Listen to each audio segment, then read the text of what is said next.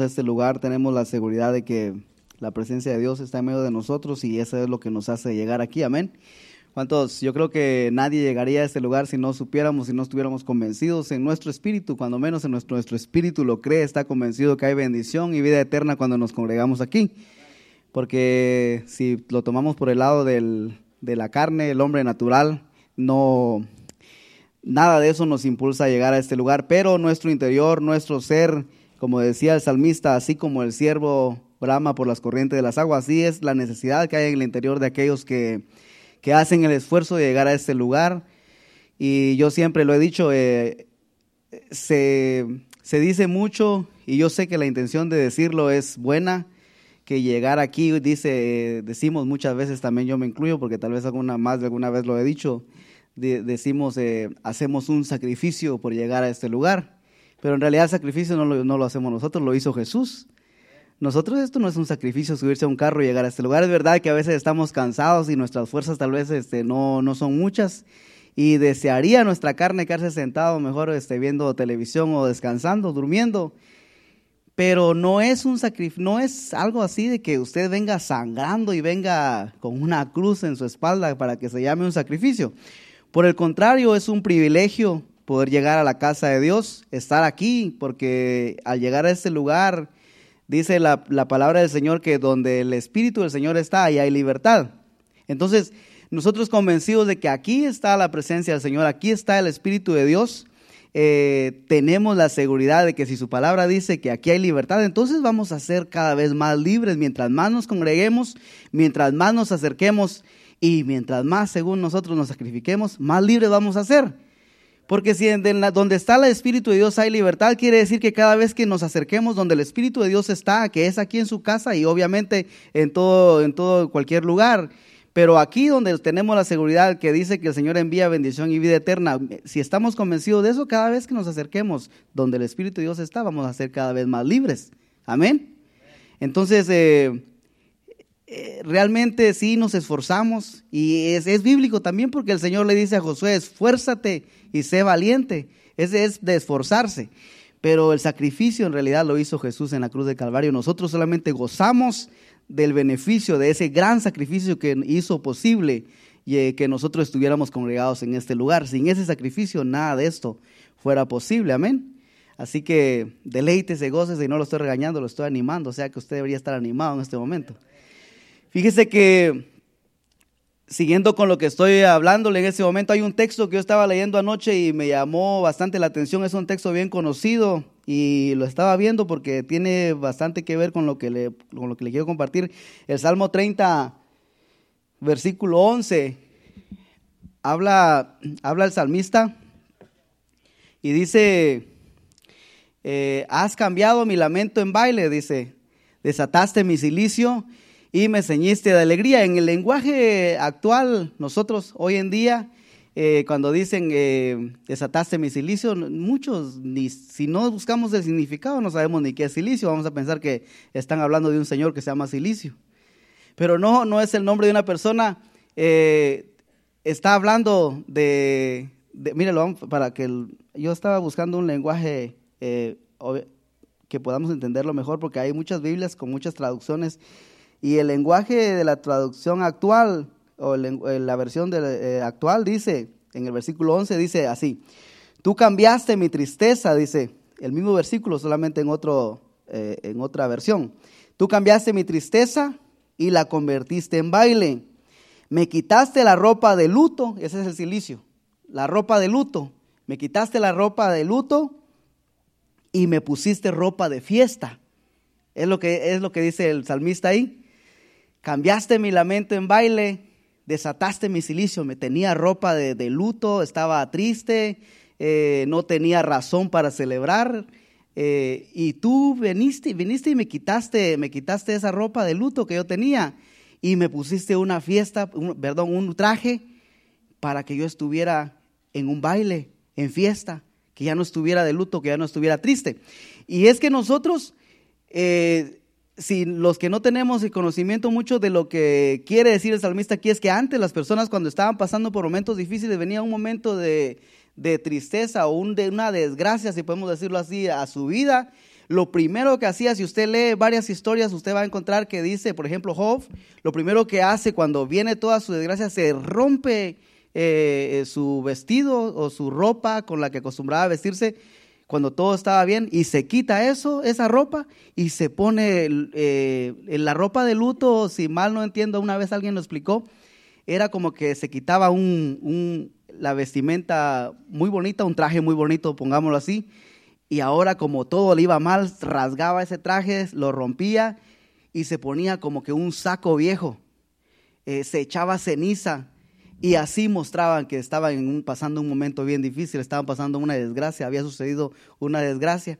Entonces aquí el salmista está, así, está diciendo, lo que, le digo esto porque para que entendamos mejor el versículo, está diciendo, mi vida era una vida de luto, una vida que no, no tenía razón para celebrar. En esa condición me encontraste, en esa condición tú me viste y no me quisiste dejar así me quitaste la ropa, me quitaste esa, esa, esa vestimenta de luto, esa vestimenta de tristeza, de desgracia, y, y me cambiaste, me lo cambiaste por un traje, un traje de fiesta, un traje de celebración. Y eso nos sucedió a cada uno de nosotros. Porque así estábamos nosotros cuando, cuando antes de conocer al Señor, no teníamos razón para celebrar, no teníamos razón para decir, hay bendición para mí porque no había bendición. Te estábamos, dice, por cuanto todos pecaron, todos estaban destituidos de la gloria de Dios. No teníamos, teníamos un, traje de luto. Y conocimos al Señor y por eso eh, me gustó mucho porque yo estaba leyendo este, este texto anoche y precisamente hoy estábamos cantando, eh, ¿cómo decía el canto? Eh, me diste un manto de alegría, cambiaste mi lamento en alabanza. Y si leemos el siguiente versículo, es precisamente yo creo que de ahí donde, tomaron el canto. Y dice, por tanto a ti cantaré gloria mía y no estaré callado. Jehová Dios mío, te alabaré para siempre. Como, como cambiaste mi lamento, cambiaste mi luto, lo cambiaste en baile, lo cambiaste en fiesta, ahora yo no voy a quedarme callado. Y esto es bien importante que lo entendamos. Porque nosotros, eh, es decir, los, los, los, que dirigimos aquí la alabanza, nos nos esmeramos por animarle a usted que celebre con nosotros y no es para hacerle la vida imposible, sino que estamos tratando de decirle que hay una verdad bíblica que usted ya no tiene un traje de luto como para quedarse callado.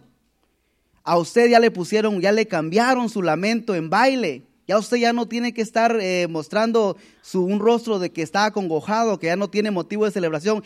Aún en los momentos adversos, aún en los momentos que estamos pasando eh, adversidades, debemos recordar que ah, tenemos un traje nuevo, un traje que el Señor mismo vino y nos puso, cambió nuestro lamento y lo, y lo hizo y nos cambió el traje de luto por un traje de fiesta.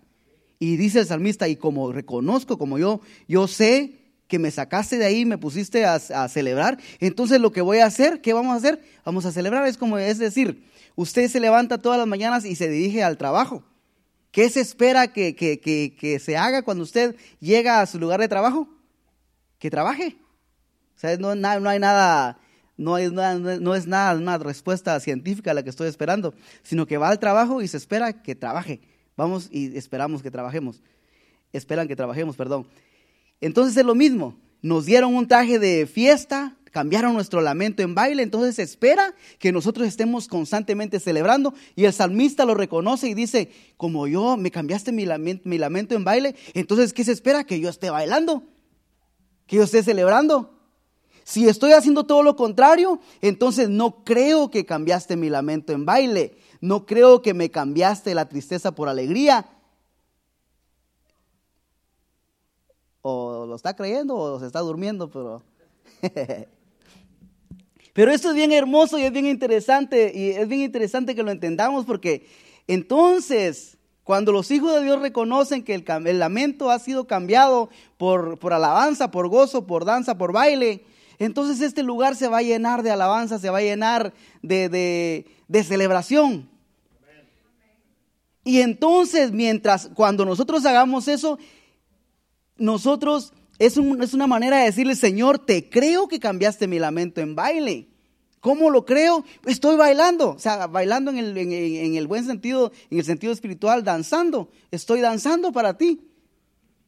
¿Cómo lo creo que cambiaste mi lamento en, alegría, que ahora tengo, me cambiaste el traje de, de luto por uno de celebración? Bueno, estoy celebrando porque lo creo.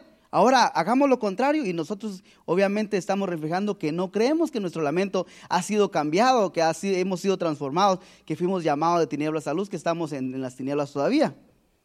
Y eso solo, solo se lo digo porque hacemos cosas que eh, consciente o inconscientemente, eh, en vez de darle la gloria a Dios, estamos haciendo todo lo contrario. Y nuestro deseo, el deseo de los hijos de Dios, al menos es el deseo que hay en mi corazón, es que en todo lo que hagamos el nombre del Señor sea glorificado. Y cuando hacemos eso, cuando decimos, Señor, yo creo que cambiaste mi lamento en, baile, en danza, aunque la estoy pasando mal, yo lo creo y voy a levantar mis manos, voy a celebrar, voy a alabarte, dice el salmista, porque lo creo, por tanto a ti cantaré, gloria mía, y no estaré callado. Jehová Dios mío, te alabaré, no solo cuando las cosas estén bien, no solamente cuando no trabajé mucho y ese día no me cansé, sino que te voy a alabar para siempre todos los días. Cansado o no cansado, enfermo o no enfermo, las cosas estén bien o estén mal, yo te voy a alabar y no me voy a quedar callado. Amén. Espero que haya entendido lo que quise decir, o lo que al menos lo que la palabra del Señor nos quiere explicar. Bueno, entonces hablando de lo que, lo que es la, la vestimenta, muchos nos quedamos con el traje de luto. Y nuestro, fíjese que es bien, bien interesante, bien hermoso, porque nuestras actitudes, si entendemos bien este versículo, nuestras actitudes demuestran, demuestra qué traje traemos puesto. Es decir, si ahí dice el salmista que cambiaste mi lamento en baile, en danza, por tanto no me voy a quedar callado, si nosotros nos quedamos callados, entonces estamos diciendo, tengo el traje, el traje de luto todavía. ¿Se entiende lo que quiero decirle? Tengo todavía el traje de luto. ¿Por qué? Porque estoy callado. Pero si hago lo contrario, si celebro, si danzo, si canto, si, alabo con libertad y no me quedo callado, entonces tengo el traje de alegría, el traje de fiesta. Es tan fácil entenderlo, ¿verdad? Bueno, entonces dice eh, Apocalipsis capítulo 19.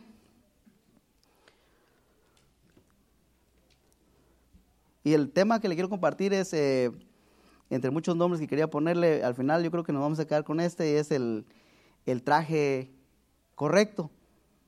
Porque fíjese que podemos desde ponernos un traje es como que vayamos a la playa con, con saco y con corbata, es un traje incorrecto. Ese no es el momento de estar poniéndose un saco con corbata y, y con unos zapatos de bien eh, de vestir muy bonitos. Ese es un momento de ir, si es posible, sin, sin zapatos, eh, con unas sandalias, con un short. Entonces el tema de hoy es el traje correcto. Apocalipsis 19, versículo 7, dice, hablando en, la revelación que Juan recibió, dice, gocémonos y alegrémonos y démosle gloria porque han llegado las bodas del Cordero y su esposa se ha preparado. El 8. Y a ella, a la esposa, se le ha concedido que se vista de lino fino, limpio y resplandeciente, porque el lino fino es las acciones justas de los santos. No hace mucho Marvin estaba enseñando y estuvo enseñando en este texto y me llamó mucho la atención cómo lo explicó. Y siguiendo con lo que estábamos hablando del, de, los, de, la, de la vestimenta, aquí dice, fíjese que nosotros, nosotros los que somos la, la, la novia por la cual el Señor Jesús viene, dice que la esposa, dice, se ha preparado. Tuvo un momento de preparación y en ese momento de preparación se le vistió, dice, se le concedió que se vistiera de lino fino, limpio y resplandeciente. Y dice que esas, esas, esas, esa ropa o esa clase de vestimenta que describe ahí dice que el lino fino es las acciones, son acciones. Por eso le decía que su acción dice sus acciones o nuestras, porque ahí estoy yo también, nuestras acciones dicen qué es lo que traemos puesto. Le decía, si usted trae un, un traje de luto, va a reflejar luto, si usted trae un traje de alegría, va a reflejar alegría. Entonces dice que aquí el lino fino, dice, son las acciones eh, justas de los santos. Son acciones, por decirlo así, eh, es la manera de vivir, cómo se comportan, cómo viven, cómo actúan los santos, los justos. Esa es la vestimenta que, que se, que se está calificando aquí. ¿Cómo fueron las acciones de los, de los justos, de los que ya fueron justificados por la fe? Entonces, ahora vamos a Génesis capítulo 3, versículo 7. En ese pasaje que hemos leído bastantes veces podemos saber nuevamente que dice que cuando pecaron Adán y Eva, eh, sus ojos fueron abiertos. Y dice que cuando se encontraron que estaban, que dice, vamos a leerlo, entonces fueron abiertos los ojos de ambos y conocieron que estaban desnudos. Entonces cosieron hojas de higueras y se hicieron delantales. Ellos buscaron una vestimenta, eh, lo hicieron con sus propias manos. Ellos empezaron a buscar la manera de cómo cubrir o cómo tapar o cómo resolver o cómo arreglar lo que ya habían descompuesto. Y fueron y se cosieron, eh, hicieron delantales con hojas. Eso fue una obra de ellos. Ellos lo hicieron con sus propias manos. En el versículo 21, vamos a verlo así por encimita nada más, en el versículo 21, 3.21 de, del mismo Apocalipsis, de Génesis, perdón, Dios los ve con esos delantales que ellos se hicieron y Dios les deja saber que, que las obras que ellos hagan no sirven para taparlo o para, para arreglar lo que ya descompusieron. Entonces viene Dios y dice, Jehová Dios, perdón, y Jehová Dios hizo al hombre y a su mujer túnicas de pieles y los vistió. Ellos tenían delantales que se hicieron con hojas. Y Dios les deja saber, no es que no es por la obra de ustedes que ustedes van a arreglar lo que ya se, ya se descompuso.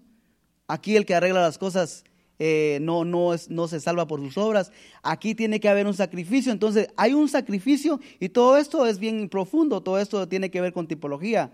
No, lo, no, lo, no vamos a profundizar en, en, tipología. Solamente le estoy tratando de traer un enfoque en lo que tiene que ver con la vestimenta. Entonces Dios dice, no es por las obras que ustedes hicieron. Si ustedes trataron de arreglarlo a su manera, con sus obras, haciéndose un traje, un vestido, con sus manos, obra de ustedes, pero aquí en Apocalipsis dicen que las vestiduras, el lino fino, son las obras de los justos. Entonces, la vestimenta que nosotros tratemos de buscar no es la vestimenta con la que Dios nos quiere ver. Entonces viene Dios y dice, le hace al hombre y a la mujer túnicas de pieles y los vistió. Entonces ahí hubo un sacrificio tipificando que para que nosotros, para que nuestra vida volviera nuevamente a, o podamos arreglar y tener una relación y, que todo lo que se descompuso se vuelva a componer, tenía que haber un sacrificio, ahí entra el sacrificio de Jesús por cada uno de nosotros. Ahora nosotros somos justificados por la fe. Ya nuestras obras, ya nos, como quien dice, andábamos con un delantal, como quien dice, el delantal de Adán. Antes de conocer a Jesús, andábamos todavía con ese delantal que se hizo Adán en el versículo 7. Pero cuando aceptamos el sacrificio, cuando aceptamos el derramamiento de sangre que hubo por el mundo entero, porque de tal manera amó Dios al mundo que dio a su Hijo unigénito, para que todo aquel que en él crea no se pierda, mas tenga vida eterna. Cuando aceptamos ese derramamiento de sangre, entonces el Señor nos quita esa, esa ropa o ese traje de Adán porque hay dos Adanes, ahí está el primer Adán y está el segundo. Entonces nos quita los delantales, ya no, ya no somos salvos por nuestras obras. Es más, no hay, no hay manera de salvarnos por nuestras obras. Entonces aceptamos el sacrificio y ahora nos quitan el traje de Adán y nos ponen un manto de alegría. Cambian nuestro lamento, nuestro luto, nos quitan el traje de luto y nos ponen un manto de alegría. Nos ponen el manto de Jesús. Porque justificados por la fe tenemos paz para con Dios. Nuestra justicia, nuestro traje de justicia es Jesucristo. Nosotros estamos, somos salvos porque somos justificados por la fe, por medio de Jesús. Entonces, tenemos un traje. Ahora cuando nos ven, ya no ven que tenemos el delantal, lo que Adán hizo, ya no ven nuestras obras, sino ven la obra que Jesús hizo en la cruz del Calvario. Ojalá se esté entendiendo lo que estoy tratando de explicarle. Pero ya no ven el traje de Adán, ya no ven las obras de nosotros. El delantal que Adán hizo eran sus obras. Ahora, cuando nos ven a nosotros, aceptamos el sacrificio, nos cubren con ese manto de justicia y ven, nos ve Dios y ve el sacrificio, ve el manto de Jesús, ve la vida de Jesús en nosotros. Hemos sido justificados por la fe. Ahora tenemos paz para con Dios.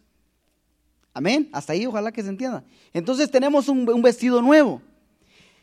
Y en Apocalipsis es lo que están viendo, que e, estos se mantuvieron con el traje y como tenían el traje, fíjese, es bien importante que se entienda esto porque como tenemos un traje nuevo, tenemos un traje de alegría, tenemos un traje de justicia, entonces ahora debemos de caminar y reflejar lo que ese traje, eh, lo que ese traje representa.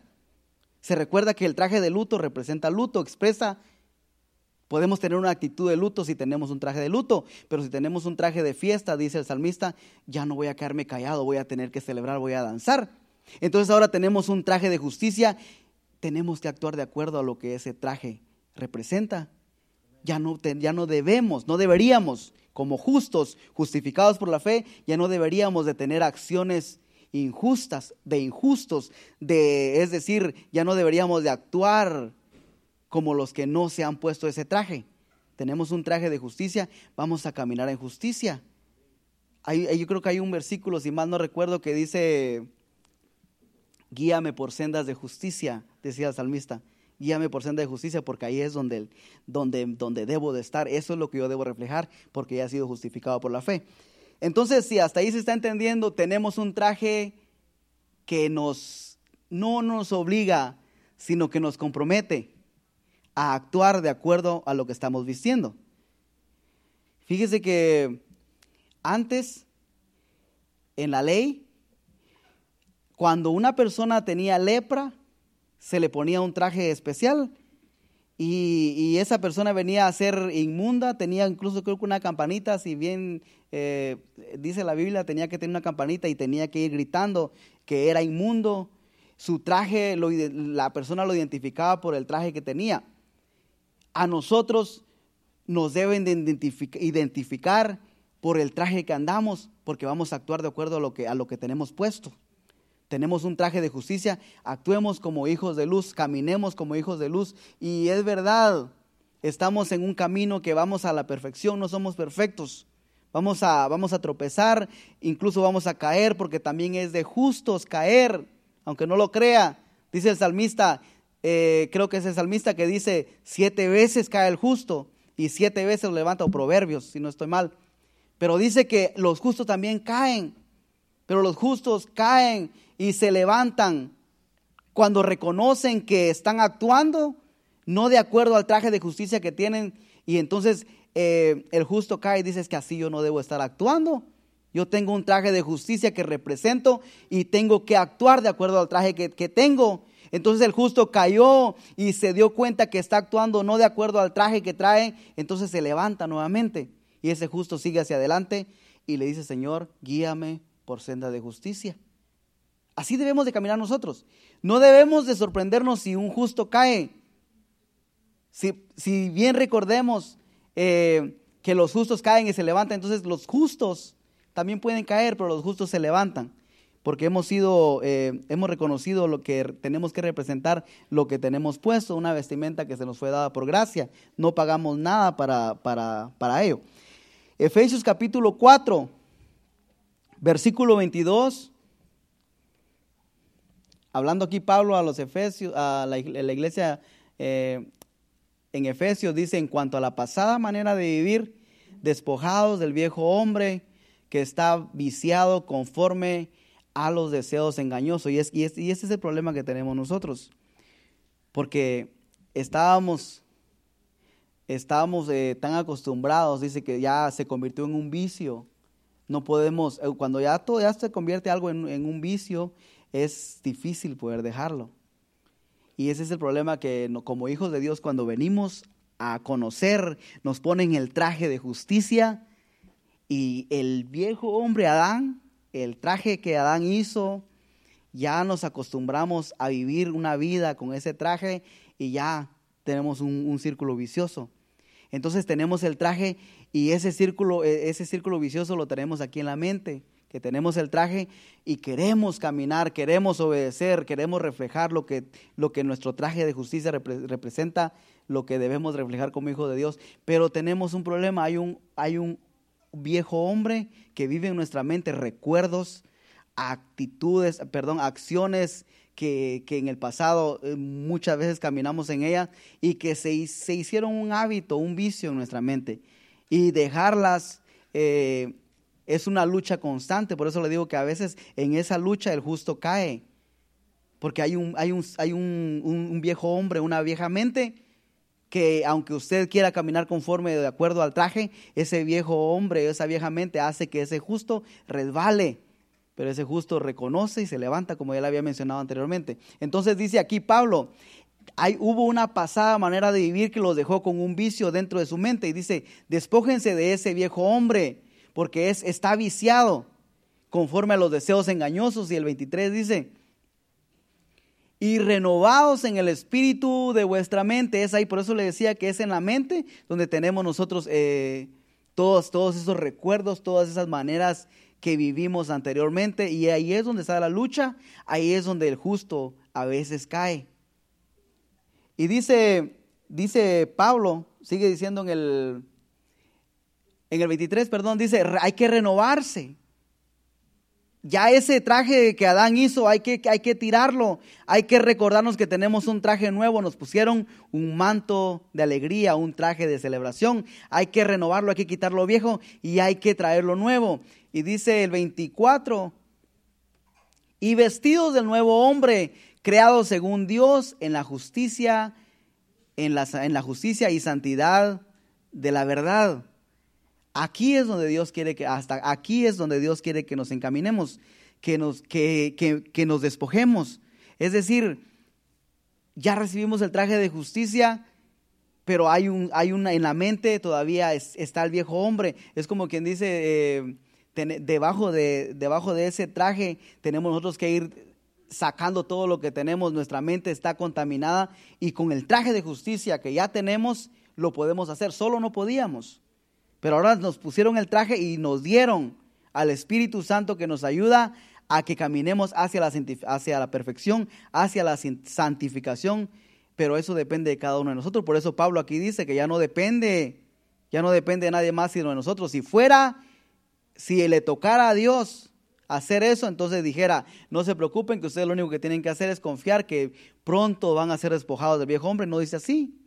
Dice que nosotros tenemos que despojarnos de ese viejo hombre que está viciado y tenemos nosotros que eh, esforzarnos, decidir ser vestidos del nuevo, tirar lo viejo y, traer lo nuevo. Y aquí es donde está lo nuevo. Aquí es donde está la mente de Cristo. Estos son los pensamientos de Dios para nosotros, pensamientos de bien. Y esos son los pensamientos que debemos de sacar los viejos que están, que tenemos que estuvimos viviendo por mucho tiempo y se convirtió en un vicio y poner los pensamientos de, Dios en nuestra mente. Y eso ya lo hemos escuchado muchas veces. Pero entonces dice el 25, por lo cual dice desechando la mentira, hablar verdad. Así es como nosotros desechamos lo malo. Sacamos lo malo y metemos lo nuevo. Sacamos la mentira y sacamos la mentira y hacemos que la verdad, al momento de dejar de mentir, desechamos la mentira que es lo viejo, que es un vicio que todos todo ser humano tiene. Todos mentimos en un momento, eh, a veces premeditado, a veces sin querer queriendo, como decía eh, el chavo. Pero nos recomiendan que hay que desecharlo y se desecha de esta manera. Pablo dice, dejen la mentira y hablen verdad cada uno con su, con su prójimo, porque somos miembros los unos de los otros. El 26 dice, airaos pero no pequéis. Ahí le da la recomendación cómo usted se despoja de lo viejo y, hace que lo nuevo entre. Que se aire, pero que, que, se aire no significa que ahora le da rienda suelta y de, ah, como me aire voy a pecar. No, le dice, aírate, pero cuídate de no pecar. Y así sale lo viejo y entra lo nuevo. Y dice, y no, y no, que no se ponga el sol sobre vuestro enojo, el 27, dice, ni deis lugar al diablo, sigue diciendo, el que hurtaba o el que robaba ya no robe más. Así usted deja que salga lo viejo y entre lo nuevo. Si era un ladrón, ya no robe. Y eso se va y entra lo nuevo. ¿Qué es lo nuevo? Que ahora usted viene a ser una persona honrada. Entonces, si dice más bien, trabaje haciendo con sus manos lo que es bueno para que tenga que compartir con el que padece necesidad. Usted en vez de estar robando, usted debe estar compartiendo. No le esté quitando a su prójimo sino que, bueno, no ese mensaje no es para ustedes, sino que es lo que estoy diciendo que Pablo dice. no va a pensar que le estoy viendo que usted es ladrón. Pero decía un señor ahí, si le queda el sombrero, póngaselo. Ninguna palabra corrompida salga de vuestra boca, sino la que sea buena para la necesaria edificación, a fin de dar gracia a los oyentes. Y todas esas recomendaciones, eh, no nos vamos a detener mucho en cada una de ellas, pero ahí está la lista y ahí está el manual de cómo usted hace que lo viejo salga y entre lo nuevo. Y es que nosotros nos nosotros todos lo estamos esperando que Dios lo haga y en realidad somos nosotros los que tenemos que hacer, porque ya a nosotros se nos dio el traje que nos hace justos. Pero los justos, eh, si vemos bien en Apocalipsis, hacen obras de acuerdo a lo, a lo, que el traje, al traje que tienen puesto. Eso es lo que quiere decir Apocalipsis. Dice que el lino fino son es, las acciones eh, de los justos. Entonces, eh, el, el 30, perdón, dice, y no contristéis al Espíritu Santo de Dios con el cual fuiste sellados para el día de la redención. El último, al 32 vamos a leer. Quítese de vosotros toda amargura, enojo, ira, gritería y maledicencia y toda malicia. El último versículo vamos a leer. Antes sed buenos, buenos, perdón, antes sed benignos unos con otros, misericordiosos, Perdonaos unos a otros como Dios también os perdonó a vosotros en Cristo. Mira, aquí está, aquí está la lista, dice así, ustedes sacan esos vicios que hay en la mente y hacen que la mente de Cristo entre eh, y tome lugar. Se despojan del viejo hombre y hacen que el nuevo hombre, es decir, la mente de Cristo, se apodere y haga, venga y establezca su reino en la vida de cada uno de nosotros. Haciendo esto, actuamos, caminamos de acuerdo al traje que tenemos de justicia. Vamos a, ir, vamos a avanzar otro poquito. Dice en Colosenses 3:5.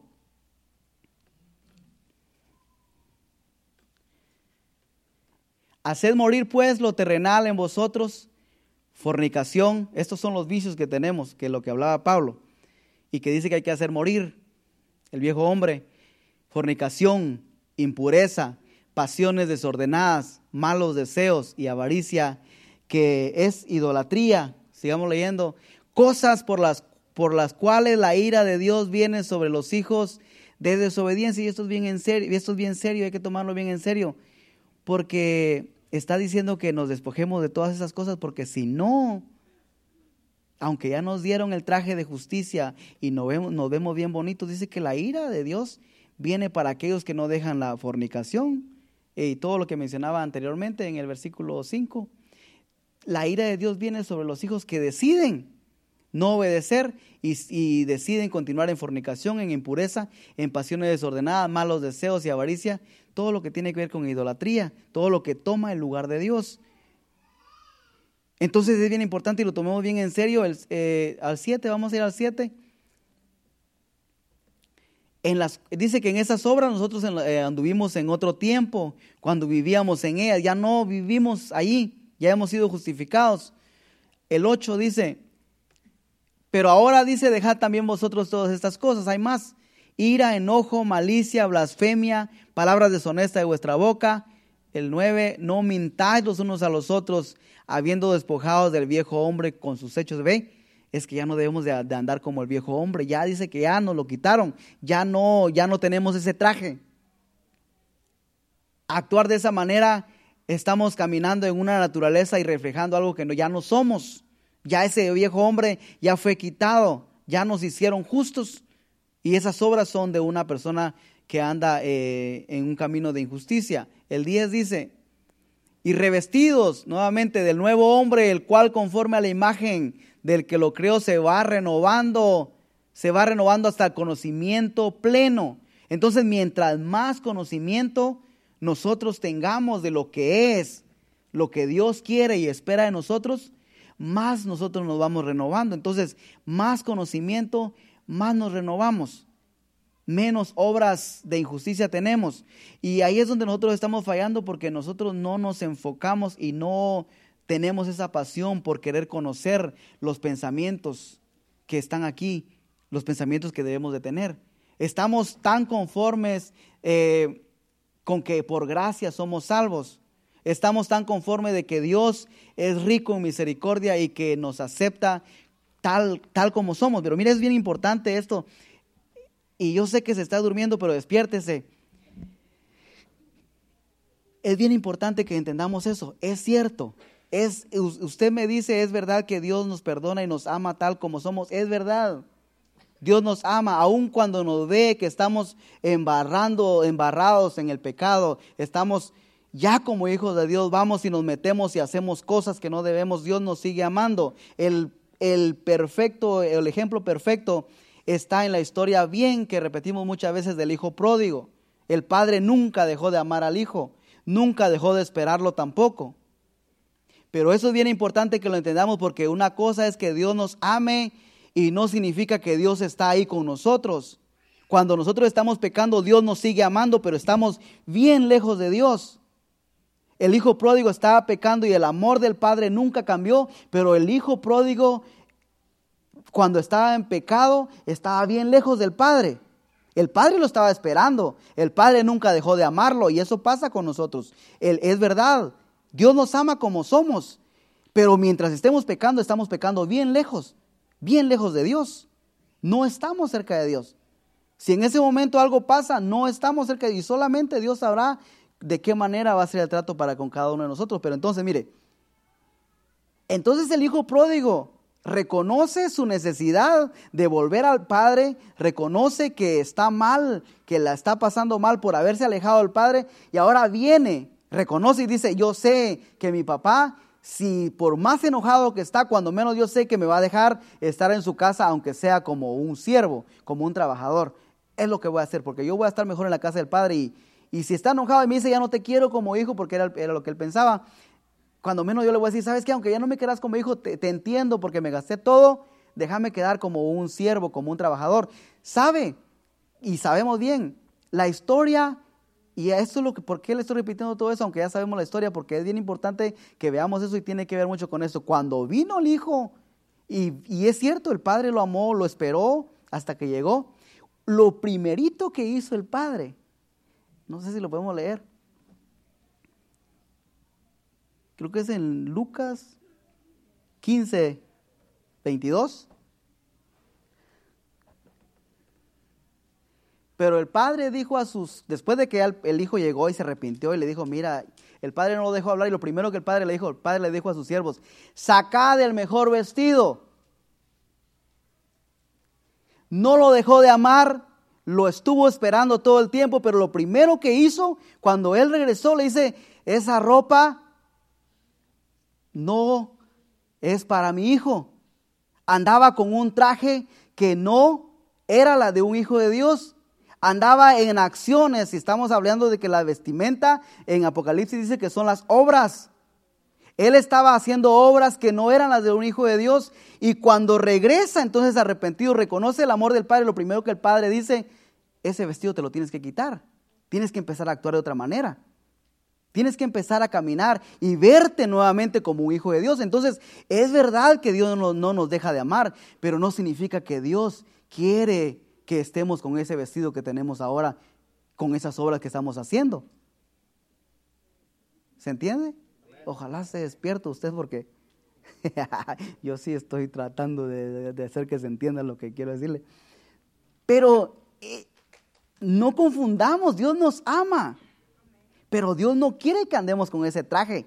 Lo primero que Dios hace con el hijo pródigo, ya llegaste, te amo y, qué bueno que reconociste que te amaba y qué bueno que llegaste, querías que ser como un empleado nada más. No, vas a ser mi hijo porque nunca dejaste de serlo, pero no puedes seguir con ese traje de inmundicia, no puedes seguir obrando de esa manera. Estabas actuando allá y lo que estabas reflejando allá no era, no era lo, que, lo, que, lo que yo te enseñé.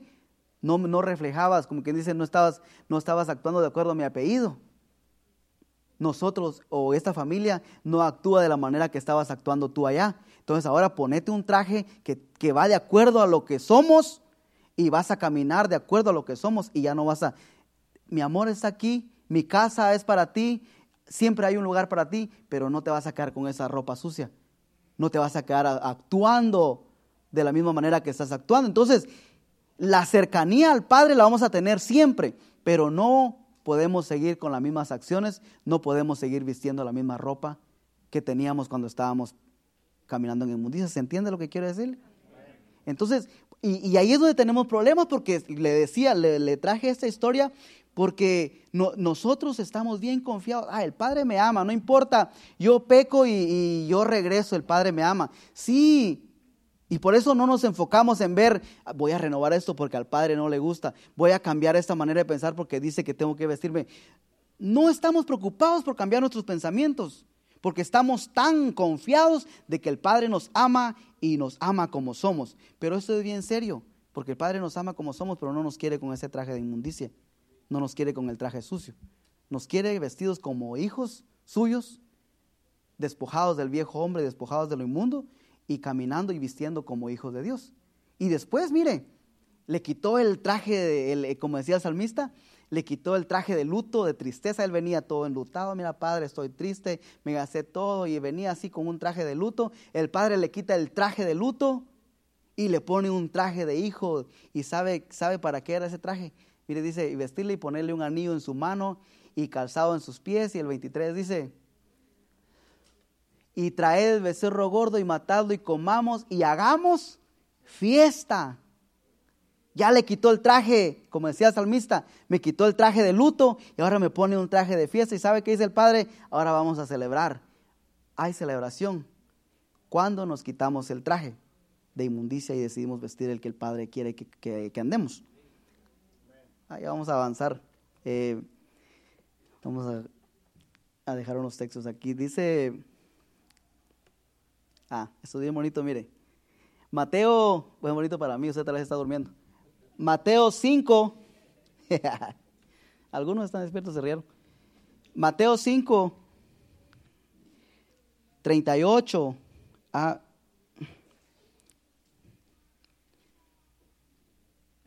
Así. Dice, oíste que fue dicho ojo por ojo y diente por diente, el 39. Dice, pero yo os digo, no resistáis al que es malo. Antes a cualquiera que te hiera en la mejilla derecha, vuélvele también la otra. El, otro dice, y al que quiera ponerte a pleito y quitarte la túnica, déjale también la capa. Eso, esto yo ayer anoche lo, también lo estaba leyendo y, me gustó bastante porque entonces ya tenía, eh, ya tenía un poquito de idea de lo que, que, el Señor me estaba tratando de enseñar. Y mire, y esto es bien bonito porque Aquí Jesús está diciendo que va a venir alguien a querer quitarte la túnica. Y tú o nosotros vamos a querer defender, querer quedarnos, vamos a querer ponernos a pleito por una túnica. Y Jesús le está diciendo que le dé la túnica. Ay, ¿cómo lo explico? Que no te quedes Mire, le voy a decir, para, que se entienda mejor, le voy a decir cómo lo estoy viendo yo. Esa túnica, pongámosle que es el delantal que Adán se hizo. Son las obras del viejo hombre. Viene alguien y te viene a, querer buscar pleito y qué es lo primero que, que, quiere salir, lo que quieres defender, es esas obras malas se quieren reflejar. No las quieres dejar ir quieres seguir viviendo con esas obras. Es decir, esa túnica la quieres defender. Te quieres quedar con esas obras malas, con ese vestido del hombre viejo. Ojalá se entienda. Entonces Jesús dice, ¿sabes qué? Ya no tenés que reflejar al hombre viejo, ahora las cosas van a ser diferentes. Esa túnica vieja del viejo hombre, las obras viejas, déjalas que se la lleven. Y cuando hagas eso, vas a recibir una túnica nueva Mire, ay, es que no, es que no sé cómo explicarlo, es que cuesta explicarlo, pero mire, nosotros si nos ponemos a pelear, pongámoslo así, vienen y le quieren quitar la túnica, usted pelea y dice, yo me quedé con la túnica. ¿Y qué se formó ahí? Un pleito. ¿Qué se formó ahí? Hubo, hubo qué sé yo, eh, hubo muerte, hubo, se armó un escándalo. ¿Qué refleja eso? No refleja lo que es un hijo de Dios refleja todo lo contrario, una persona airada, una persona peleonera, una persona que está presta para defender eh, aún con, lo que quiere, con lo que sea, lo que tiene. Y Jesús está diciendo, despójate de lo que tienes.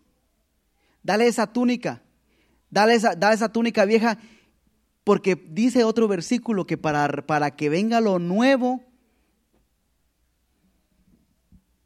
tenemos que tener nosotros, tenemos que, mire, dice así, que viene un vino nuevo, pero va a caer sobre un odre nuevo. No se pone, dice el, el vino viejo, perdón, el vino nuevo en un odre viejo, porque dice que se rompe.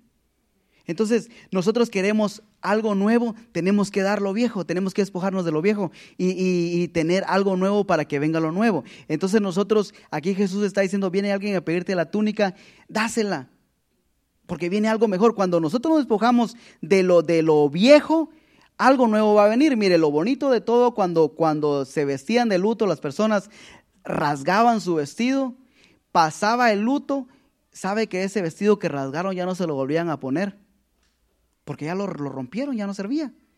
Pasaba el luto y sabe que se ponían un traje nuevo.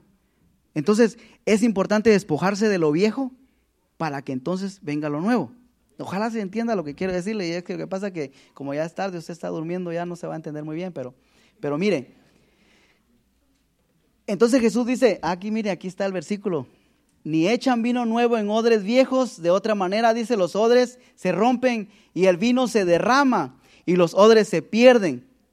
Pero echan vino nuevo en odres nuevos y lo uno y lo otro se conserva. Entonces, queremos, pedimos, Señor, manda lo nuevo, pero tenemos el traje viejo todavía.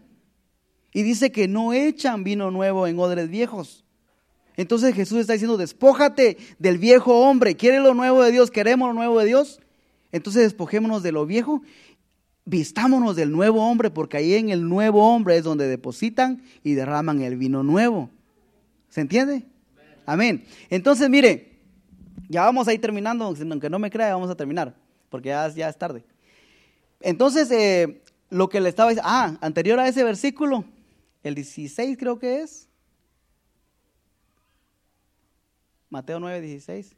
Nadie pone remiendo de paño nuevo en vestido viejo, así que no trate de remendar lo que usted tiene. Quíteselo. No lo mandaron a remendar, lo mandaron a tirarlo, a quitárselo. ¿Y nosotros qué hacemos? Remendando. Nosotros estamos aquí, aunque sea así, eh, como decía alguien, voy a entrar al cielo y aunque sea que me pongan a barrer algo, algo que me pongan a hacer y aunque no me den una corona ni, ni joyas ni, ni, ni nada así de valor, con que me pongan a barrer ahí en el cielo, con eso me conformo. ¿Qué va a ir a barrer allá si allá todo es limpio? ¿Sabe? Si va a estar barriendo, saber dónde va a estar barriendo. ahí hágase la idea, porque allá no hay nada sucio. Pero entonces, eh, no remendemos, sino quitemos arranquemos, despojémonos, porque dice que nadie pone remiendo, eh, Dios no va a venir a ponerte algo nuevo en eso viejo, eso es lo que quiere decir. Queremos algo nuevo, hagamos eh, lo que tenemos que hacer, hagamos algo nuevo. Póngase de pie, por favor, y vamos a ir concluyendo. Hay mucho que le quería compartir, pero el tiempo aquí pasa volando y usted se está durmiendo. Entonces dice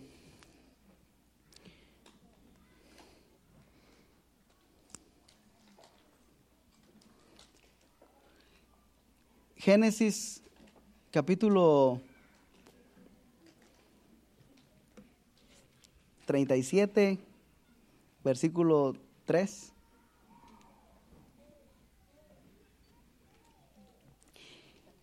Y amaba a Israel a José, esa historia también la conocemos, más que a todos sus hijos, porque lo había tenido en su vejez y se hizo una túnica de diversos colores perdón, y, le hizo una túnica de diversos colores. Ese era José. Y sigue diciendo el 4. Y viendo sus hermanos que su padre lo amaba más que a todos sus hermanos, le aborrecían y no podían hablarle pacíficamente. Mire, todo la, el, si podemos decir así, todo su, toda la agonía que pasó José, empezó por un, bueno, no sé si empezó ahí, pero aquí lo deja ver que todo tenía que ver con ese traje. Ese traje causó envidia. Ahí empezó su martirio. Con un traje dice que sus hermanos lo empezaron a aborrecer. Nosotros, y ese traje se lo dio el padre, se lo dio su padre. Era, era, era algo bien especial. A nosotros, como le decía al principio, nos dieron un traje de alegría, y muchas veces ese, eh, cuando estamos ya caminando con esa, como lo hacía José, figúrese usted José bien, bien contento porque tenía un traje que el padre le había, dado, lo hacía sentir especial, amado. Ese traje le empezó a causar problemas y, Y nosotros muchas veces, eh, lo voy a tratar de decir así rapidito, aunque hay mucho que hablar de ello, muchas veces nosotros estamos con nuestro traje de justicia y en ese traje así andando bien contentos como hijos de Dios, vienen momentos difíciles a nuestra vida. Ese traje también muchas veces significa que van a venir problemas, pero no significa que todo lo que Dios ha dicho de nosotros no se vaya a cumplir, no se ha terminado. Mire, José cuando tenía puesto ese traje, con ese traje viene y le dice a sus hermanos o a, sus, a su padre y a sus hermanos, le dice, tuve este sueño y le muestra su sueño de cómo un día en su sueño él veía que iba a ser grande, que iba a ser más grande que ellos. Dos sueños les muestra con su traje. Allá ya sabemos la historia, los hermanos eh, planean eh, matarlo, finalmente no lo matan, pero le quitan el traje y se lo entregan a su padre, le dicen, mató, mató una bestia tal vez a tu hijo y está muerto. Lo, lo, lo tienen por muerto, se lo llevan a Egipto y allá cuando llega a Egipto le ponen otro traje y le ponen un traje de esclavo. Ahora ya no tiene el traje de, que el padre le dio, ahora tiene un traje de esclavo. Y pareciera que todo se había acabado y ahí es donde nosotros caemos muchas veces y dejamos de confiar porque ahora ya no nos sentimos que, que, ya sentimos que estamos que ese traje ya no lo tenemos y que ahora estamos pasando por momentos difíciles vistiendo algo que no deberíamos estar vistiendo estamos pasando por momentos difíciles como José y desmayamos. José no desmayó, José perseveró aún con el traje de esclavo en momentos de adversidad. Él siguió confiando en Dios, nunca dejó de perseverar, más bien nunca dejó de confiar. Y su pensamiento siempre fue de serle fiel a Dios. Ahora, ese traje de esclavo, en Génesis 39, 10, cuando tenía ese traje de esclavo, como hijo de Dios, aquí viene la esposa, su, su, patrona, como quien dice, y dice que hablando ella a José cada día y no escuchándolo a él para acostarse al lado de ella, para estar con ella, el 11, aconteció que entró él un día a casa para hacer su oficio y no había nadie de los, que, de, los de casa ahí. Y ella lo asió por su ropa y diciendo, duerme conmigo. Entonces él dejó su ropa en las manos de ella y huyó y salió. Mire, Jesús decía, alguien viene a quitarte la capa, entrégasela. Y aquí José hizo algo similar. José viene y alguien, alguien quería que José estuviera ahí, que, que, José hiciera lo que no tenía que hacer. Y José, ¿sabes qué? Yo me tengo que despojar de esto. ¿Quieres quedarte con esa ropa? Quédate con ella, yo sigo con lo mío. Este no es el traje que yo debo de andar. Lo tengo ahora, pero aquí no pertenezco yo. Y vamos allá así rapidito porque ya vamos avanzando, va avanzando el tiempo. En el capítulo 41, versículo 14. Entonces Faraón, y aquí la historia continúa, Faraón envió y llamó a José y lo sacaron apresuradamente de la cárcel y se afeitó y mudó sus vestidos y vino a Faraón. Ahora le cambian el vestido Fíjese bien, le quitaron el vestido que el padre le dio, le pusieron un vestido de esclavo, ahora se va a presentar ante Faraón, le ponen, le quitan ese vestido que no le pertenecía y van y va a ver al Faraón y le ponen otro vestido para verse con el Faraón. Y ahí no quedó todo. En Génesis capítulo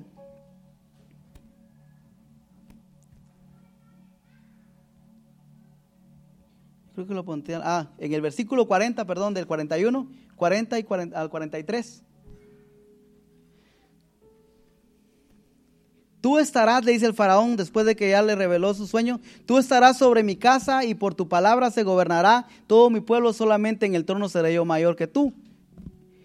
dijo además faraón a Josué, he aquí yo te he puesto sobre toda la tierra de Egipto y esto es lo más hermoso y aquí concluimos. Entonces Faraón quitó su anillo de su mano y lo puso en la mano de José y lo hizo vestir de ropas de lino finísimo y puso un collar de oro en su cuello. Entonces aquí lo importante es reconocer de que nos dieron un traje de justicia. A veces tenemos que pasar vistiendo un traje que no nos sentimos cómodos pasamos por situaciones, circunstancias, tenemos sueños que el Señor ya nos dio, tenemos visiones, tenemos anhelos y parece que en ese momento que estamos viviendo ya se murió todo, pero tenemos que seguir confiando porque al final, nos van a dar un traje mucho mejor. El traje que le dio eh, su padre a José era bonito, era, era, lo hacía ver único, pero ahora el que le dieron es mucho mayor.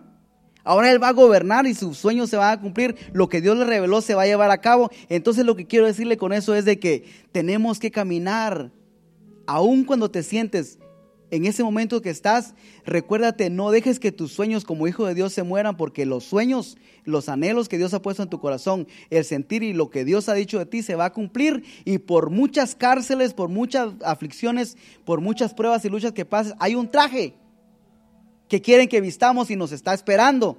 Y aunque el proceso no es bonito, va a haber un día que si, nos, si permanecemos y nos mantenemos firmes, nos lo van a poner un traje de lino finísimo que son las obras de los justos, que un día nos va a hacer que estemos frente al Rey de Reyes y Señor de Señores. Amén.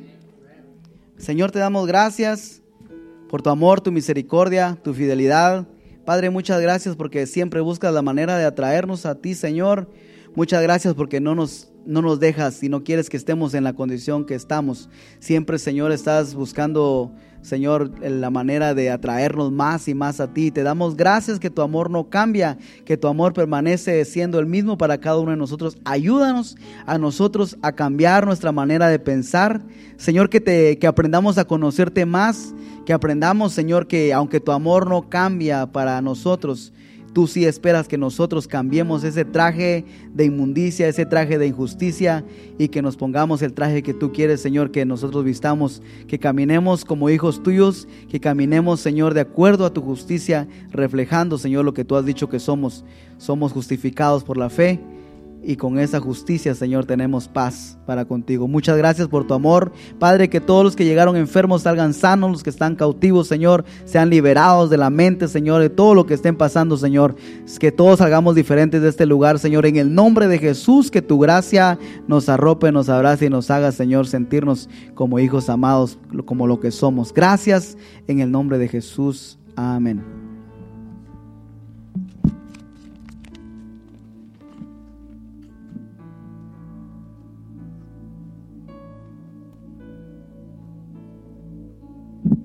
Así como estábamos a adorar a Dios con este canto, ya el hermano Héctor oró por la enseñanza que ha sido tremenda. Esperemos que todo lo hayamos retenido. Y si no, como que está grabada, hermano, usted vuelve a escuchar. Si se durmió, para eso están las grabaciones, para eso está YouTube, Facebook. Pero tuvo tremenda la enseñanza, amén. Vamos a adorar a Dios con este canto y así nos despedimos en breve. Gracias, Señor. Hay una fuente en mí díselo al Señor que está brotando, que está fluyendo, que está fluyendo.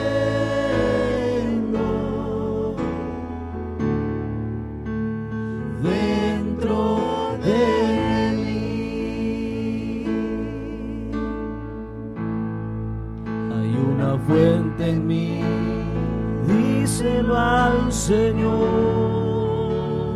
Que está brotando, que está fluyendo.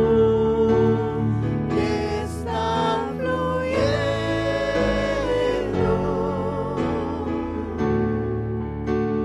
dentro de mí. Es un río de alabanza es un río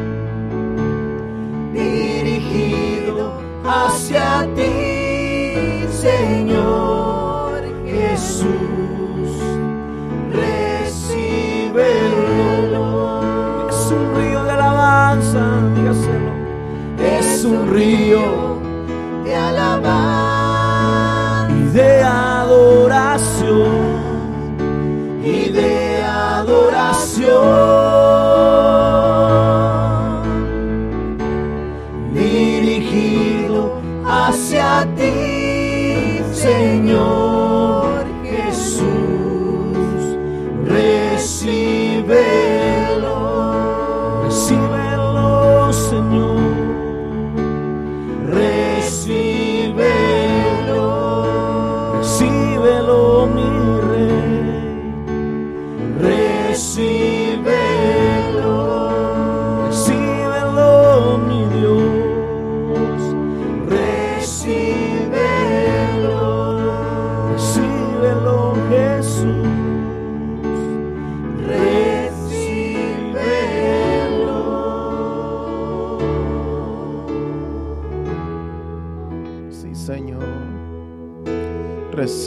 Señor.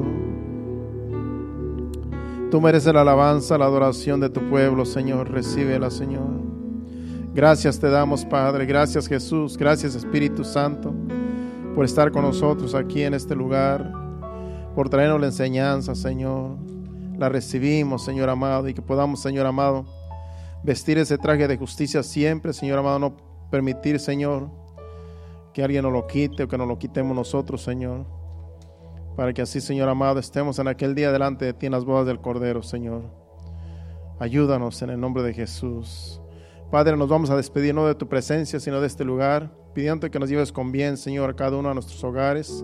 Guarda nuestros vehículos, quita todo tropiezo, Señor amado, de nuestro camino, Padre, y que todos lleguemos con bien, Señor, desde más pequeño hasta más grande, Señor amado.